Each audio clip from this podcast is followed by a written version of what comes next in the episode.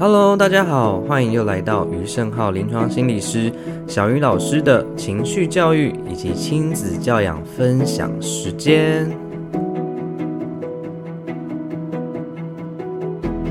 好的，相信大家都有看到这周又有新的文章上线啦。不过，如果您到这个时刻还没有阅读过文章，也没有关系，您可以现在就把文章打开来，让我们边阅读边分享喽。哇，这次隔了好久才有新的集数跟文章哦。呃，其实真的很希望可以每周都跟大家有一些分享啊。但最近嗯，为了准备课程，然后再加上原本的工作，哦，真的是忙得不可开交。不过不用不用担心哦，这里没有要倒掉。好啦，回到正题哈，这一次啊要跟大家分享的主题是：心理师，我到底该不该让孩子有特教身份呢？如果他被贴标签、被霸凌怎么办？哦，这个应该也是很多父母亲在遇到这样问题第一个会想到的担心哦。那嗯，我也相信，就是可能每个儿童医师啊、心理师啊，或者是学校老师、辅导室，可能都被问过这样的难题哦。那我自己在工作里面，不管是嗯心理治疗，或是在帮孩子做测验。哦，也常常被问这个问题，所以有很多的父母亲真的为着呃孩子是否要有特教身份，相当的煎熬跟挣扎。一方面，当然希望孩子可以获得呃适切的帮助哦，让他在学业上面哦或人际上面都可以顺利一点。但是呢，又很害怕，哇，他会不会被别人另眼相待呀？或者觉得，嗯，他就是一个呃特殊生，然后就对他指指点点，然后也害怕孩子心里面就会留下阴影，嗯，所以父母光是想到这些就觉得哇，压力好大哦，然后就非常担心孩子未来的发展，然后也觉得好像不管做哪个决定都不是很放心啊。不过，其实呢，每当啊有父母把这个问题抛给我的时候，我也一样啊，会有一种啊，好像要面临一个很重大的抉择，哦，或是要给出一个好建议，或是帮忙解决问题的这样的一个焦虑哈。但是呢，身为专业，我们其实都可以理解，呃，这个焦虑啊，可能是在无意之间。父母传递给我们的，而且啊，这个感同身受，它其实也是一个工具哦，因为它可以帮助我们更了解，哇，原来父母亲现在啊内心的压力跟煎熬是多大，而有了这份焦虑是从哪里来的理解之后，它就可以帮助我们助人者恢复力量，然后不被这个情绪呃牵着走。啊，我们就可以更适切的提供父母们需要的一切的协助或是支持。好的，那到目前为止呢，我们助人者的焦虑就被厘清了，然后也恢复力量了。好，那回到父母身上，那父母亲，嗯，他们的焦虑又是从哪里来的呢？那父母们又要怎么恢复力量呢？好，那这个就是我们接下来要慢慢探讨的问题了。好，首先呢，真的还是要先说，父母亲啊会有这些焦虑都是非常非常正常的哦。毕竟孩子可能呃从呃还没出母胎之前，就是我们一直心心念念很期待他，我们把所有心思都放在他身上的一个存在。那孩子啊、出生之后，自然就成为我们的心头肉啊，我们嗯、为他付出了时间，付出了一切。呃，然后也有所牺牲，那我们自然会希望孩子一切都顺顺利利，一切都好。所以毋庸置疑的，没有一个父母会希望我们的嗯、孩子遇到霸凌啊，被贴标签，被欺负。所以当然每个人都不希望没事要让孩子有一个嗯不一样的身份。但是我却发现哦，很多的父母他们在面对这样的嗯、抉择的时候。他们的焦虑远远不仅于此哦，什么意思呢？就是我发现这些很焦虑的父母，他们更常啊是被一种全然的无助跟无力感给笼罩，就仿佛啊孩子他们必然只能接受这些霸凌啊、被贴标签、被欺负的伤害，然后呢，也认为孩子一定会在这些伤害当中留下阴影。那父母亲好像也无能为力、无计可施。好，如果事情真的就只能这样发展，哇，那当然啊，父母亲一定会非常焦虑、非常担心啊。不过呢，今天想跟大家分享这个主题啊，当然就是要告诉大家，其实这并不是一个必然的结果。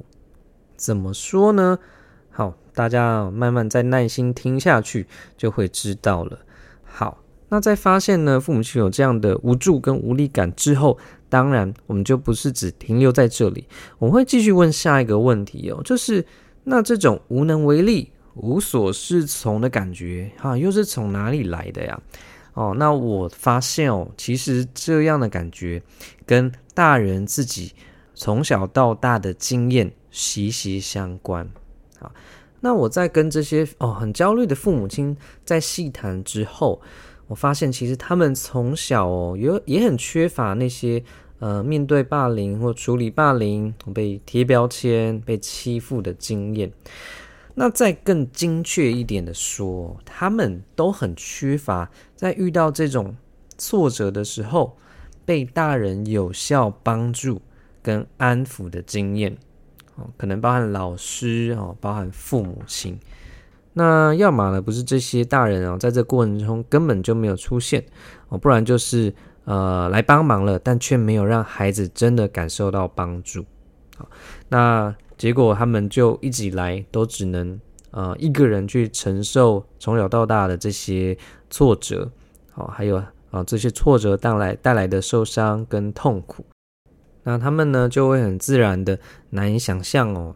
他们这些挫折或是问题是可以依靠别人被解决的，好，那这样的状况特别哦，容易出现在爸爸的身上啊，因为有很多的男生都不太能够向别人求助哦，因为觉得哦，这个是一个软弱的表现，然后我必须要自己一个人承担。好，所以当他们的孩子哦可能会面临挫折的时候，这些父母亲啊，当初那些呃只能独自面对的无助跟无力感，还有以前哦一个人承担的这一切的受伤跟痛苦感受，哇，就会忽然席卷而来。哦，然后他们也会很自然的去相信，哦，孩子一定也会经历自己当初一切的这些不舒服跟痛苦。那这个就会让他们很难以想象，哦，他们呢怎么样可以成为孩子在面对挫折时候的力量？哦，也就是说，因为从小到大他们没有被帮助的经验嘛，所以他们就很难想象自己是可以成为孩子的帮助的。那这个就会很可惜，也会让父母亲其实心里面拥有的力量啊，渐渐就会被忽略、被遗忘。然后，哦，最后就变成一个好像很焦虑，然后很没有力量的父母。所以，如果父母亲能够看见，哦，原来他们除了不希望自己孩子受到伤害之外，其实自己还有很多的焦虑跟无助感，是来自于从小到大都没有被好好帮助的经验，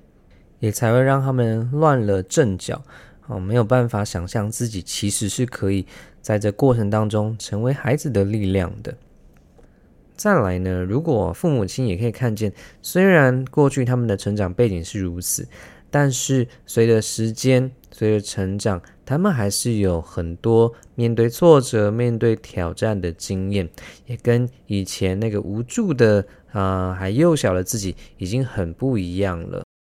然后呢，再经过一点点呃教养观念的调整，还有学习，他们就可以重新的恢复力量，并且成为孩子一生的避风港。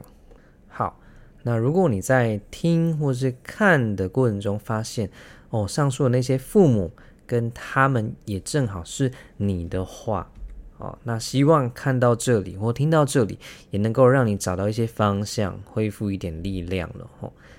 而且除此之外啊，其实父母亲还有很多在教养上面的困难或是门槛，其实也跟今天说的很有关系。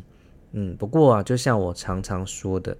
父母们啊，才是在帮助孩子面对挫折的关键。而且呢，这些力量是每一个父母都拥有的。所以各位父母亲不要灰心，就让我们内心潜藏的力量觉醒吧。那最后呢，我也还是要再跟现在正面临，嗯、要不要帮孩子申请特教身份或资源的父母亲说。啊，真的是不要担心啊！如果孩子现在能够有一些适切的帮助，就大胆的去让孩子接受吧。至少我们先让孩子目前的一些困难能够获得解决，而且同时你们还是可以照顾到孩子的感受。诶，那说到这边，不知道大家有没有发现哦？就是。诶，我的工作主要也是在帮助父母亲重拾力量，而不是在帮父母做决定，或是给很多的建议，并且我也相信哦，父母一旦恢复力量呢，就能够面对更多的挑战跟难题。所以，虽然我只是在跟父母亲有一些讨论或是咨询，但其实啊，在这个过程里面，我也在提供父母亲他们过往所缺乏那些在面对挫折的时候被有效帮助跟安抚的经验呢。哇塞，听起来也很疗愈，对不对？所以呢，我也要鼓励大家，如果你真的在呃教养的过程当中有一些困难，有一些呃挑战。哦，在呃看了我的文章哈，或是听了我的 podcast 之后，还是没有一个很好的解决或是方向的话，大家真的可以找个时间，哦，去医院啊或诊所找心理师啊，寻求这样的一个亲子咨询，嗯，那相信每位心理师都可以让嗯大家获得有效的帮助。好，那今天的分享差不多就到这边啦。那希望呢，都可以提供大家多一点方向跟力量喽。那我们就下次再见，拜拜。